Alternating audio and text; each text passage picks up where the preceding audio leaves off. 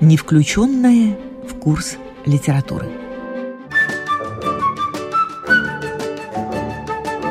Внеклассное чтение. Классное чтение для всех вне класса.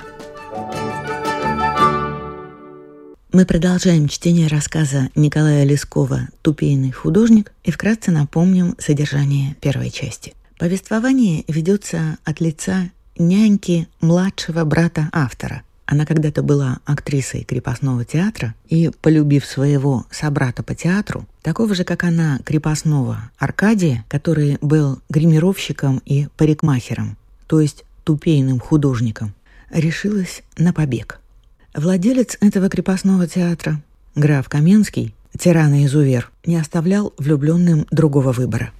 Итак, Люба, от лица которой ведется повествование, и Аркадий скрываются от погони в доме священника. Николай Лесков, «Тупейный художник», часть вторая.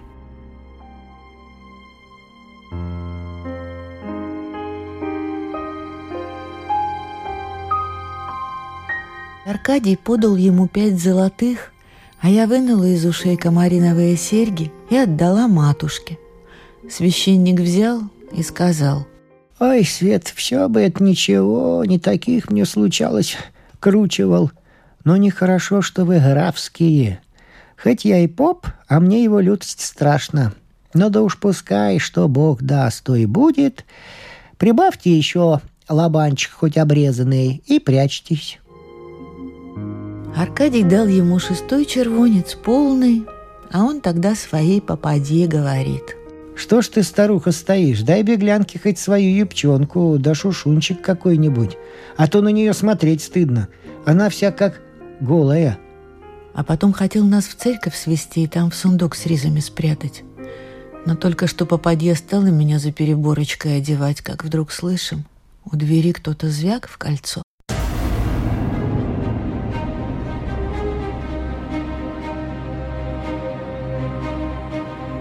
Нас сердца у обоих и замерли. А батюшка шепнул Аркадию. «Ну, Свет, в сундук с ризами вам теперь, видно, не попасть. А полезай-ка скорее под перину». А мне говорит. «А ты, Свет, вот сюда». Взял да в часовой футляр меня и поставил, и запер, и ключ к себе в карман положил, и пошел приезжим двери открывать.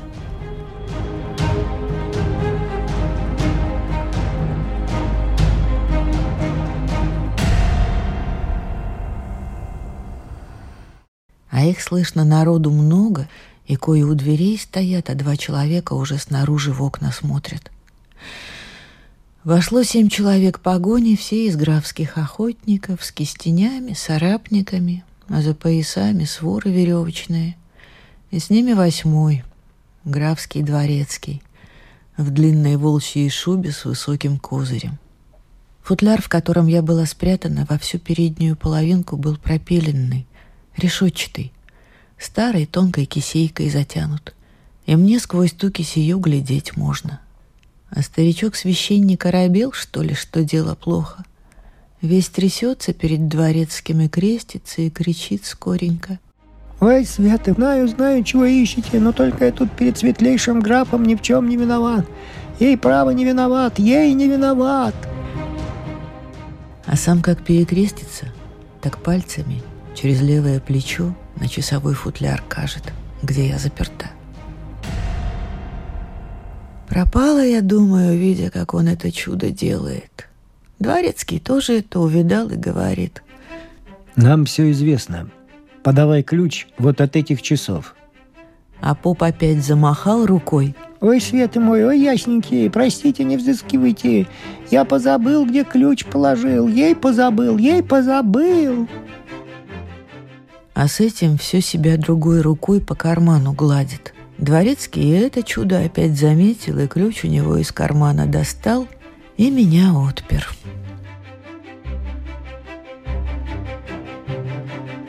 Вылезай, соколка, а сокол твой теперь нам сам скажется. А Аркаша уже и сказался. Сбросил с себя поповскую постель на пол и стоит – да, Видно, нечего делать, ваши дела. Везите меня на терзание, но она ни в чем не повинна. Я ее силой умчал. А к папу обернулся, да только и сделал всего, что в лицо ему плюнул.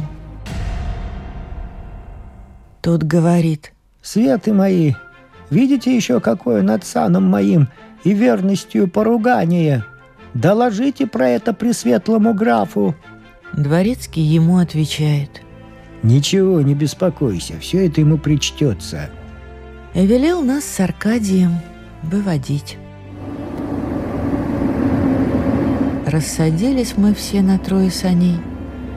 На передние связанного Аркадия с охотниками, а меня под такую же охрану повезли на задних. А на средних за лишние люди поехали.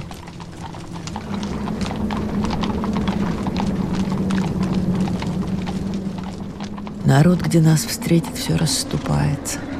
Думают, может, свадьба.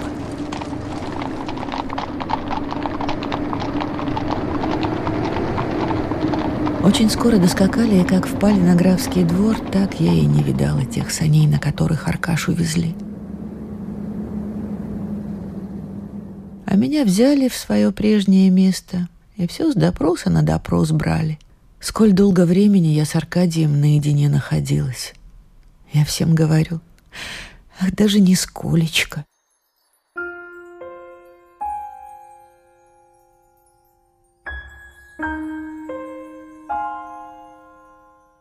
Тут, что мне верно, на роду было назначено не с милым, а с постылым, той судьбы я и не минула, а только было ткнулась головой в подушку, чтобы оплакать свое несчастье, как вдруг слышу из-под пола ужасные стоны. У нас это так было, что в деревянной постройке мы, девицы, на втором жилье жили, а внизу была большая высокая комната, где мы петь и танцевать учились, а оттуда к нам вверх все слышно было. И адский царь сатана надоумил их жестоких, чтобы им терзать Аркашу под моим покойцем. Как почуяла я это, что его терзают, и бросилась в дверь, ударилась, чтобы к нему бежать. А дверь заперта. Сама не знаю, что сделать хотела. Я упала, а на полу еще слышней. И ни ножа, ни гвоздя, ничего нет, на чем бы можно как-нибудь кончиться.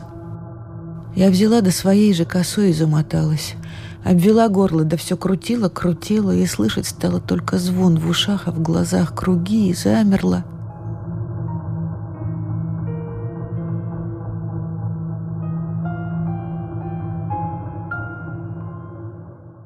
А стала я уж опять себя чувствовать в незнакомом месте, в большой светлой избе. И телятки тут были, Много теляточек, штук больше десяти. Такие ласковые. Придет и холодными губами руку лежит, думает, мать сосет.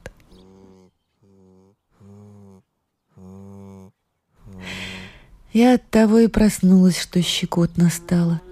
Вожу вокруг глазами и думаю, где я? Смотрю, входит женщина, пожилая, высокая, вся в синей пестряди и пестрядинным чистым платком повязана — а лицо ласковое. Заметила эта женщина, что я в признак пришла, и обласкала меня и рассказала, что я нахожусь при своем же графском доме в телячьей избе.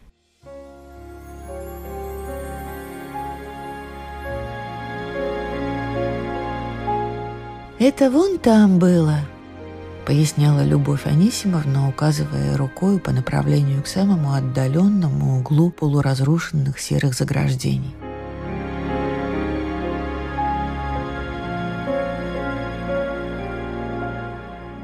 На скотном дворе она очутилась потому, что была под сомнением, не сделалась ли она вроде сумасшедшей. Таких скотам, уподоблявшихся на скотном, мы испытывали. Потому что скотники были народ пожилой и степенный, и считалось, что они могли понаблюдать психозы.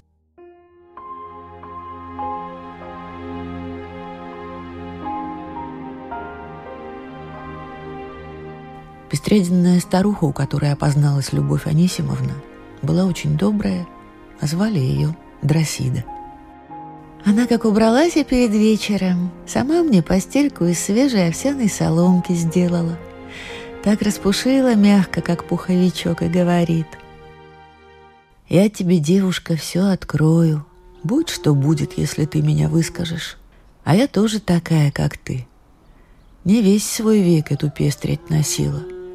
Я тоже другую жизнь видела. Но только не дай Бог о том вспомнить. А тебе скажу. Не сокрушайся, что в ссыл на скотный двор попала.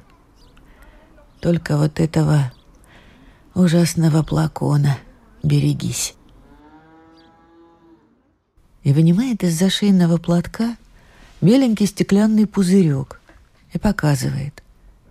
Я спрашиваю, что это? А она отвечает. Это и есть ужасный плакон, а в нем яд для забвения. Я говорю, дай мне забвенного яду, я все забыть хочу. Она говорит, не пей, это водка.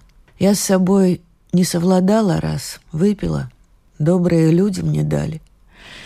Теперь и не могу, надо мне это. А ты не пей, пока можно.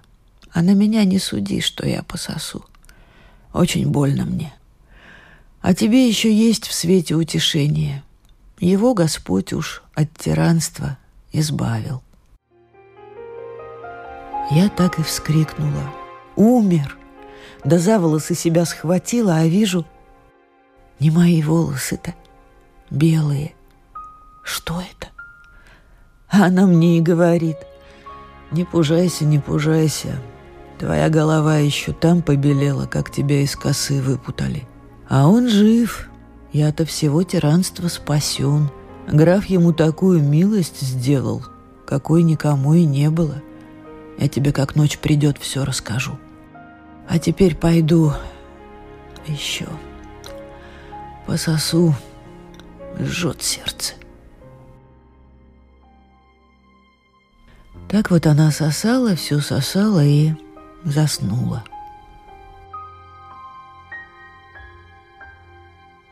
Ночью, как все заснули, тетушка Дросида опять тихонечко встала, без огня подошла к окошечку и вижу, опять стоя пососала из плакончика и опять его спрятала.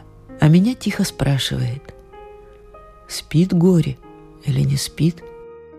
А я отвечаю, горе не спит. Она подошла ко мне к постели и рассказала, что граф Аркадия после наказания к себе призвал и сказал. «Ты должен был все пройти, что тебе от меня сказано. Но как ты был мой фаворит, то теперь будет тебе от меня милость. Я тебя пошлю завтра без зачета в солдаты сдать. Но за то, что ты брата моего графа и дворянина с пистолетами его не побоялся, я тебе путь чести открою. Я не хочу, чтобы ты был ниже того, как сам себя благородным духом поставил. Я письмо пошлю, чтобы тебя сейчас прямо на войну послали. И ты не будешь служить в простых солдатах, а будешь в полковых сержантах. И покажи свою храбрость. Тогда над тобой не моя воля, а царская».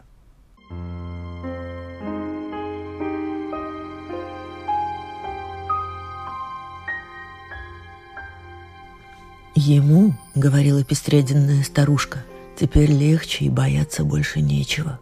Над ним одна уже власть, что пасть в сражении, а не господское тиранство.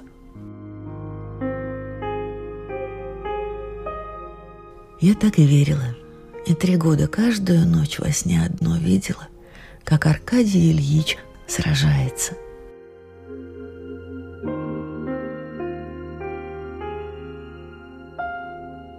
Так три года прошло, и во все это время мне была Божья милость, что к театру меня не возвращали. А все я тут же в телячьей избе оставалась жить, при тетушке Дросиде в младших. И мне тут очень хорошо было, потому что я эту женщину жалела. И когда она бывала ночью не очень выпьет, так любила ее слушать. А она еще помнила, как старого графа наши люди зарезали и сам главный камердинер, потому что никак уже больше не могли его адской лютости вытерпеть. Но я все еще ничего не пила, И за тетушку Дросиду много делала и с удовольствием. Скотинки эти у меня как детки были. К теляткам бывало так привыкнешь, что когда которого отпоишь, его поведут колоть для стола, так сама его перекрестишь и сама о нем после три дня плачешь. Для театра я уж не годилась, потому что ноги у меня нехорошо ходить стали, колыхались. Прежде-то у меня походка была самая легкая. А тут после того, как Аркадий Ильич меня увозил по холоду без чувств, я, верно, ноги простудила, и в носке для танцев уже у меня никакой крепости не стало. Сделалась я такой же пестрядинкою, как и Дросида, и бог знает, докуда бы прожила в такой унылости, как вдруг один раз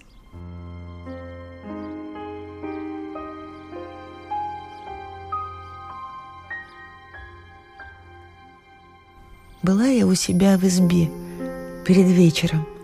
Солнышко садится, а я у окна тальки разматываю, и вдруг мне в окно упадает небольшой камень. а сам весь в бумажку завернут. Я оглянулась туда-сюда, за окно выглянула. Никого нет. Наверное, думаю, это кто-нибудь с воли через забор кинул, да не попал куда надо, а к нам с старушкой вбросил.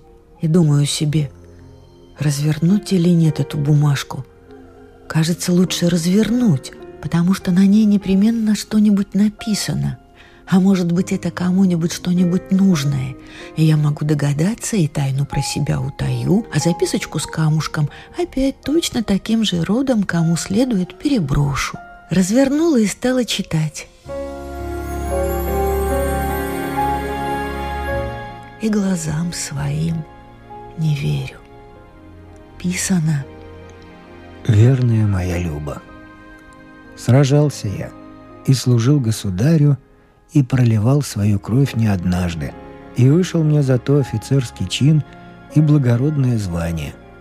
Теперь я приехал на свободе в отпуск для излечения ран и остановился в Пушкарской слободе на постоялом дворе у дворника.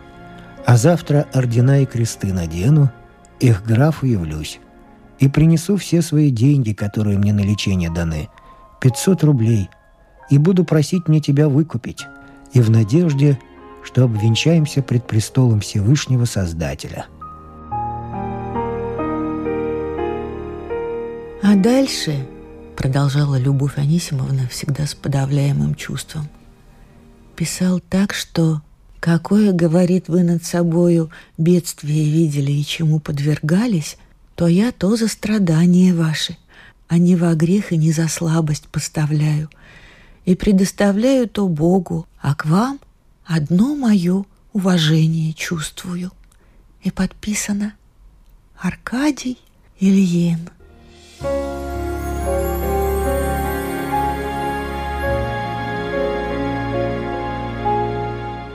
Любовь Анисимовна письмо сейчас же сожгла на загнетке и никому про него не сказала, ни даже пестреденной старухе, а только всю ночь Богу молилась, немало о себе слов не произнося – а все за него, потому что, говорит, хотя он и писал, что он теперь офицер, и со крестами и ранами, однако я никак вообразить не могла, чтобы граф с ним обходился иначе, нежели прежде.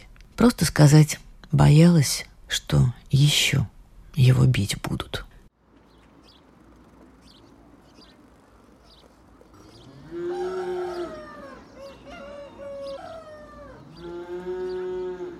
На утро рано Любовь Анисимовна вывела теляток на солнышко и начала их с корочки из лоханок молочком поить. Как вдруг до ее слуха стало достигать, что на воле, за забором, люди куда-то поспешая бегут и шибко между собой разговаривают. Что такое они говорили, того я ни одного слова не слышала — но точно нож слова их мне резали сердце. И как въехал в это время в ворота навозник Филипп, я и говорю ему, «Филюшка, батюшка, не слыхал ли, про что это люди идут, да так любопытно разговаривают?»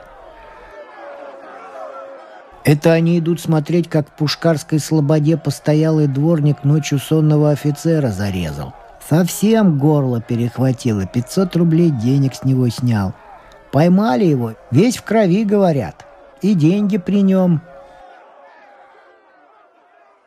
И как он мне это выговорил, я тут же бряк с ног долой. Так и вышло. Этот дворник Аркадия Ильича зарезал.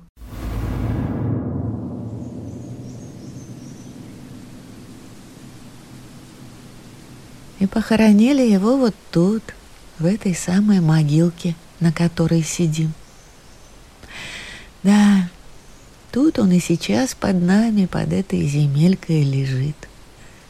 А то ты думал, от чего же я все сюда гулять-то с вами хожу? — «Мне не туда глядеть хочется», — указала она на мрачные седые развалины. «А вот здесь возле него посидеть и капельку за его душу помянуть». Тут Любовь Анисимовна остановилась и, считая свой сказ досказанным, вынула из кармана пузыречек и помянула. Но я ее спросил — а кто же здесь сохранил знаменитого тупейного художника? А губернатор, голубчик. Сам губернатор на похоронах был. Как же? Офицер, его и за обедни, и дьякон, и батюшка Болярином Аркадием называли. И как опустили гроб, солдаты пустыми зарядами вверх из ружей выстрелили – а постоялого дворника после через год палач на Ильинке на площади кнутом наказывал. Сорок и три кнута ему за Аркадия Ильича дали. И он выдержал, жив остался. И в каторжную работу клейменный пошел. Наши мужчины, которым возможно было смотреть, бегали, а старики, которые помнили, как за жестокого графа наказывали – Говорили, что это сорок и три кнута мало. Потому что Аркаша был из простых, а там за графа так стоя один кнут дали. Четного удара ведь это по закону нельзя остановить, а всегда надо бить в нечет. Но а вы же на похоронах были или нет? Ходила, со всеми вместе ходила. Граф велел, чтобы всех театральных свести смотреть, как из наших людей человек заслужиться мог. И прощались с ним? Так как же. Все подходили и прощались. И я... Переменился он. Такой, что я бы его и не узнала. Худой и очень бледный. Говорили, весь кровью истек, потому что он его в самую полночь еще зарезал. Сколько это он своей крови пролил?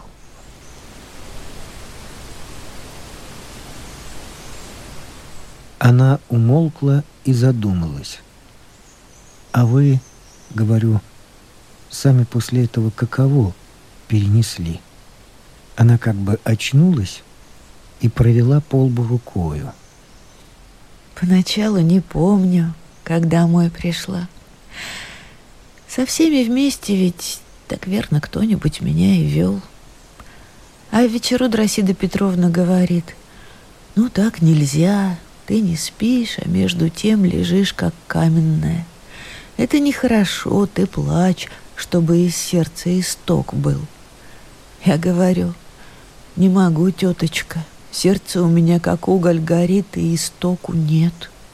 А она говорит, ну, значит, теперь плакона не миновать. Налила мне из своей бутылочки и говорит. Прежде я сама тебя до этого не допускала и отговаривала, а теперь делать нечего. Облей уголь. Я говорю, не хочется. Дурочка говорит, да кому же сначала хотелось? Ведь оно горе горькое, а яд горевой еще горче облить уголь этим ядом на минуту гаснет. Я сразу весь плакон и выпила. Противно было, но спать без того не могла, и на другую ночь тоже выпила. И теперь без этого уснуть не могу, и сама себе плакончик завела, и венца покупаю. А ты хороший мальчик, мамаше этого никогда не говори. Никогда не выдавай простых людей, потому что простых людей ведь надо беречь. Простые люди ведь все страдатели. А вот мы когда домой пойдем, то я опять за уголком у кабачка в окошечко постучу. Сами туда не взойдем, а я свой пустой плакончик отдам, а мне новые высунут.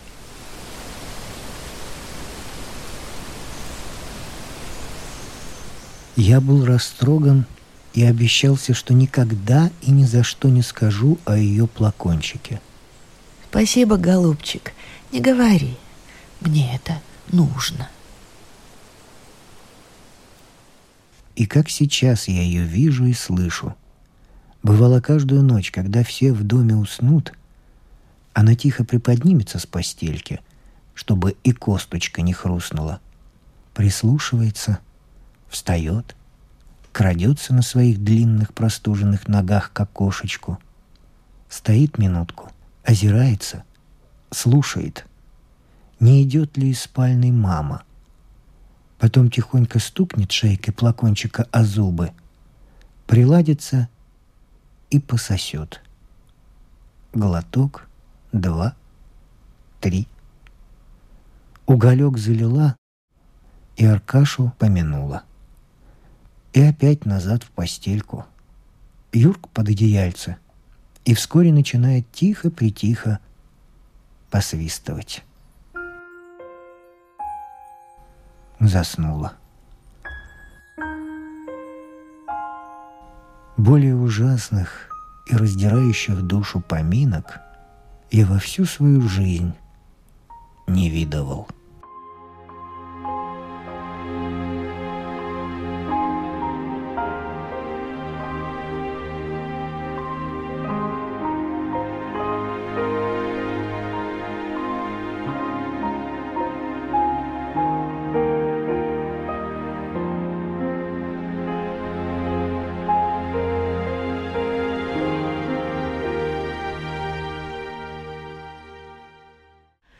После чтения рассказа хочется добавить еще несколько слов и в адрес автора, и в адрес героев. Итак, «Тупейный художник». Все этот рассказ знают, но никто ничего не знает об истории его создания. Она, тем не менее, прослеживается очень четко. Дата написания, которую автор выставил под заглавием, звучит как «Светлой памяти благословенного дня 19 февраля 1861 года» то есть посвящается Дню отмены крепостного права. И все-таки, если в переписке Лескова можно найти множество разнообразных авторских признаний касательно его любимых произведений, то тупийный художник обойден молчанием. То ли забыт, то ли прикрыт тайной, только то о нем и известно, что в нем самом написано. Рассказ старой няни о крепостном театре времен ее молодости.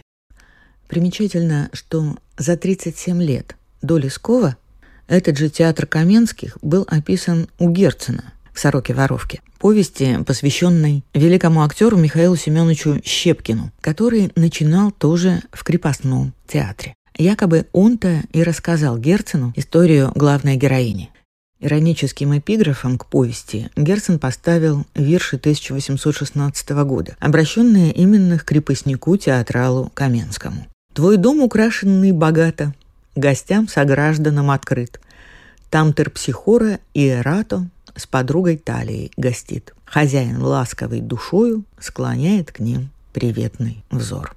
Но это, как говорится, совсем другая история. Герценовскую героиню все больше душевные терзания сопровождали.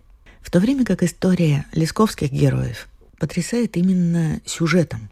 Тупейного художника Лесков написал в 1883 году – и, несомненно, в национальной сокровищнице русской прозы стало одним рассказом больше.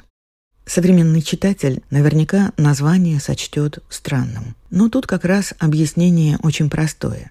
Несколько веков назад тупеем именовался взбитый на голове хохол, модная по тем временам прическа. И был это тогда весьма расхожий термин парикмахерского ремесла. Однако в начале рассказа Лесков заводит речь о художнике и рассуждает о том, что этим словом именуют не только живописцев, а именно творцов. И так можно называть и портного, и парикмахера.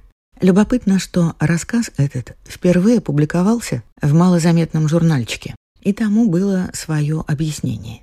В некоторых изданиях, кстати, первую главу «Рассуждения о художниках» безжалостно вымарывают, говоря о том, что написана она была только для того, чтобы опубликовать рассказ в художественном журнале и таким образом привязать текст к профилю издания. Но тут возразить нечего. Рассуждение о том, можно ли назвать художником парикмахера, конечно, не самый прямой путь к рассказу о любви двух крепостных и о зверствах их помещика.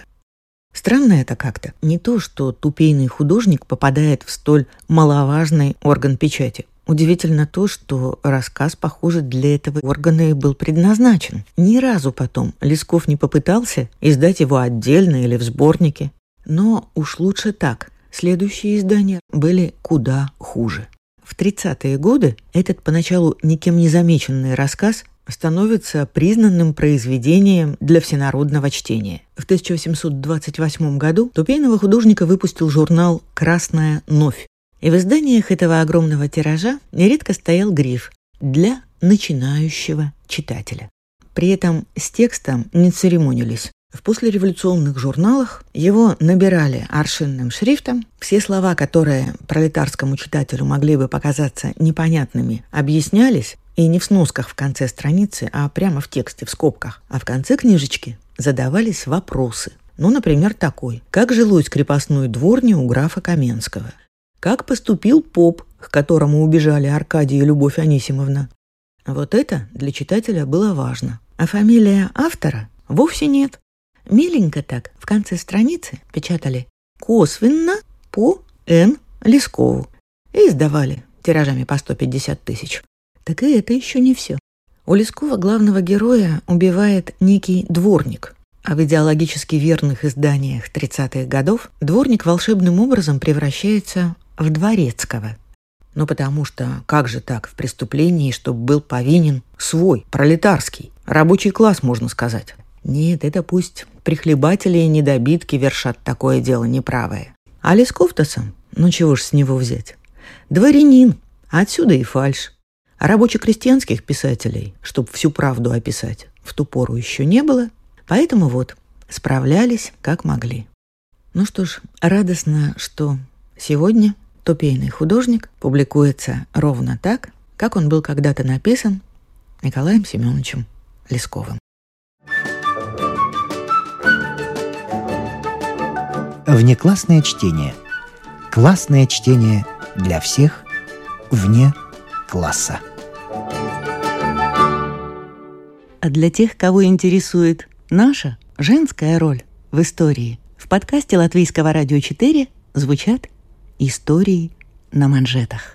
О знаменитых дамах своего да и нашего времени, о тех, чья жизнь стала отражением эпохи, об участницах или свидетельницах поворотных моментов в истории человечества, истории на манжетах. Рассказы Натальи Щегловой в подкасте Латвийского радио 4.